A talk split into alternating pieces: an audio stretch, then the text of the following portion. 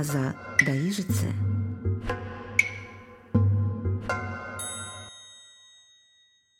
Здравствуйте, дорогие слушатели! Меня зовут Светлана Друговейка-Должанская, и мы с вами продолжаем разговор об истории русского алфавита в рамках цикла, который мы назвали «От Аза до Ижицы». В истории разных лингвистических традиций трактаты о появлении письма оказываются самыми ранними опытами лингвистического описания языка. Вот древнейшие руководства по языку открывались правилами орфографии, но Удивительно, что именно в сочинениях по письму встречаются самые яркие проявления так называемого фидеистического отношения к знаку, то есть такая фетишизация буквенного символа, вера в магию письма. Вот языковой фидеизм от латинского «фидес» – вера – Этими словами принято называть утверждение приоритета веры над разумом. Оно свойственно монотеистическим культурам, то есть религиям единобожия. И вот такое отношение к языку вообще и к письму особенно характерно для тех культур, которые связаны с религиями Писания, но не только для них. Мифы многих цивилизаций рассказывают о том, что письмо имеет божественное происхождение. Вот, например, отрывок из э, песни о Гайавате Генри Лангфелла, которая была создана на основе индийских сказаний. И там говорится о том, что в своих заботах мудрых о народе Гаявата научил его искусству и письма, и рисования. Из мешка он вынул краски, всех цветов он вынул краски, и на гладкой на бересте много сделал тайных знаков, дивных и фигур и знаков. Все они изображали наши мысли, наши речи.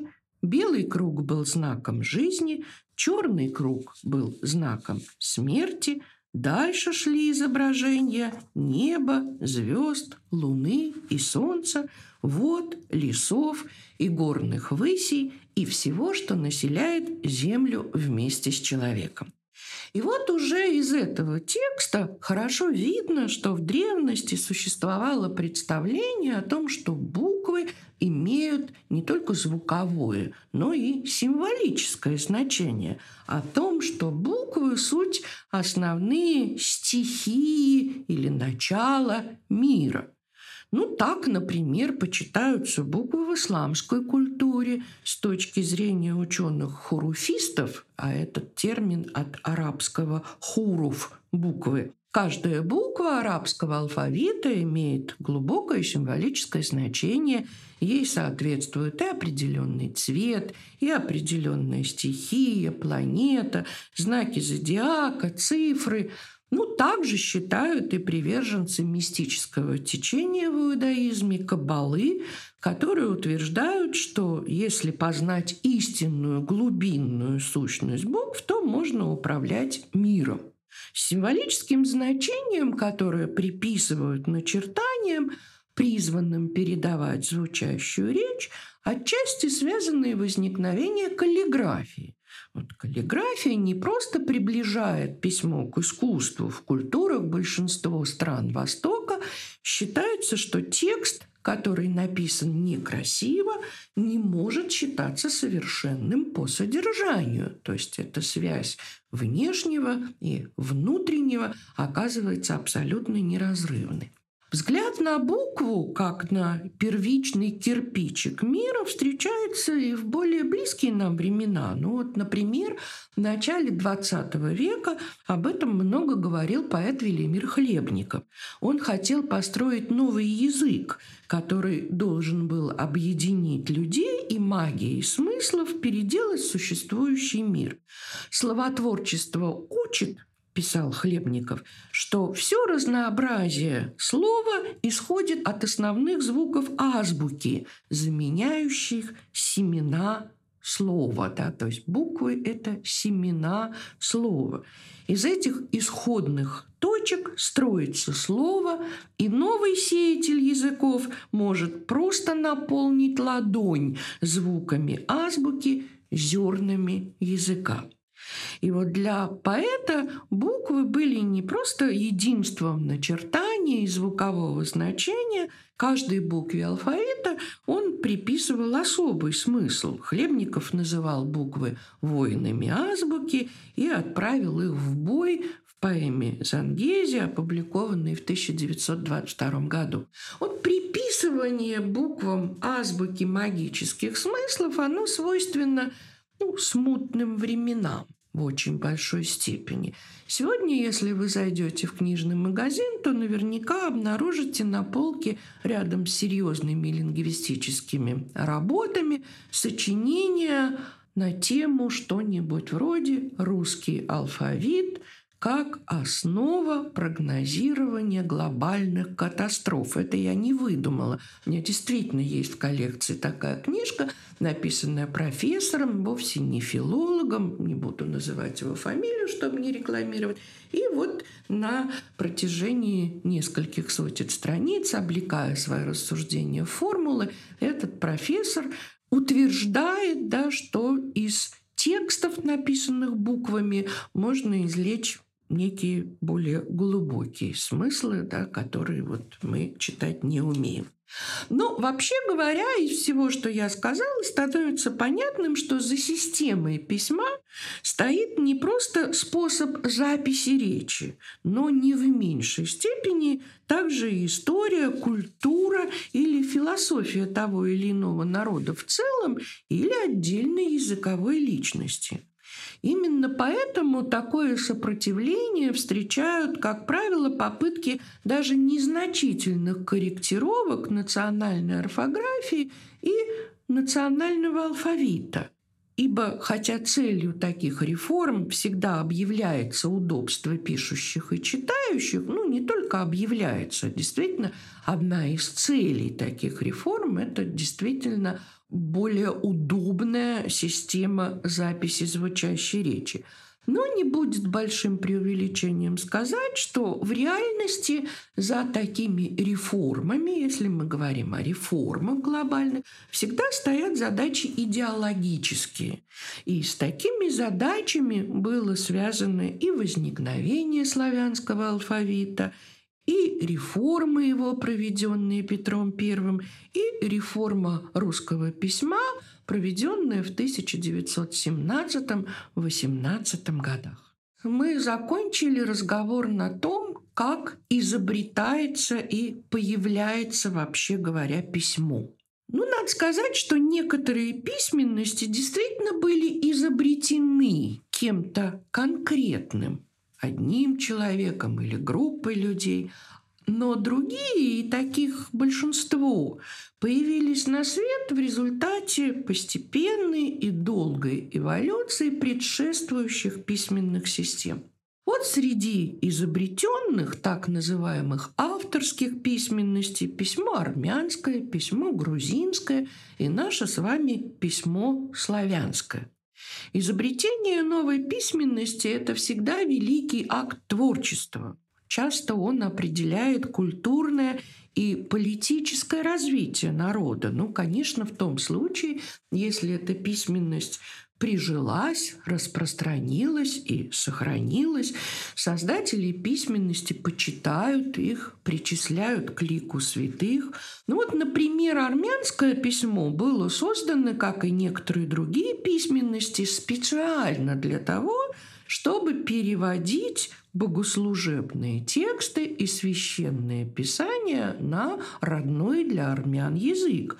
Оно появилось в начале пятого столетия, в период борьбы армян за политическую и духовную независимость от Персии и Византии. И армянский алфавит разработал совершенно конкретный человек, армянский просветитель и епископ Мисроп Маштоц, который почитается в армянской церкви как святой. Но и в современном мире люди изобретают письмо. Вот известно, что в первой половине XIX века индеец племени Чироки по имени Секвойя, будучи неграмотным, он не умел ни читать, ни писать по-английски, но о существовании книг каким-то образом знал. Так вот, он придумал письмо для своего народа, да, всего лишь два столетия тому назад. Он сначала создал письмо словесное, то есть такое иероглифическое, да, каждое слово обозначалось отдельным знаком, но затем пришел к идее письма буквенного, позаимствовав при этом форму английских букв, но только форму за каждой буквой стояло там совершенно иное содержание. В конце XIX столетия в Камеруне, это одна из стран Западной Африки, правитель государства Бамун Нджоя изобрел оригинальное письмо для языка Бамун и в течение 20 лет шестикратно его перерабатывал. Первоначально это письмо было пиктографическим, да, то есть отдельные идеи передавались при помощи картинок, и было в нем всего лишь 510 знаков, затем сделалось иероглифическим, то есть за каждым знаком стояли уже не идеи, а отдельные слова, а еще позднее он пришел к идее письма буквенного, то есть к идее записи при помощи письменных знаков звуков языка. И после смерти Нджоя, это произошло в 1933 году, письмо Бамун постепенно начало выходить из употребления, хотя еще в 50-е годы были люди, которые им владели. И сохранились тексты, написанные при помощи изобретенных Нджои языков. Это и история государства Бамум, и книга фармакологических наставлений, и переводы фрагментов Библии. На территории России чукотский пастух Теневиль изобрел словесное письмо, которым, впрочем, пользовались только его родственники и знакомые. А вот в бывшем Советском Союзе для многих языков, ранее письменности не имевших, были изобретены системы письма на базе сначала латинского языка, а затем кириллического алфавита. И вот над этим письмом работал целый коллектив ученых-лингвистов, в числе которых был и Николай Феофанович Яковлев. Почему я о нем отдельно упоминаю? Потому что он дедушка, кажется, двоюродной, замечательной нашей писательницы Людмилы Стефановны Петрушевской. И она об этом в своих книгах упоминала. И даже есть в ее книгах упоминание о созданной ею самою системе письма. Про большинство письменностей все-таки нельзя сказать, что их кто-то изобрел. Ну вот, например, да, греческое или китайское письмо никто конкретный не придумал.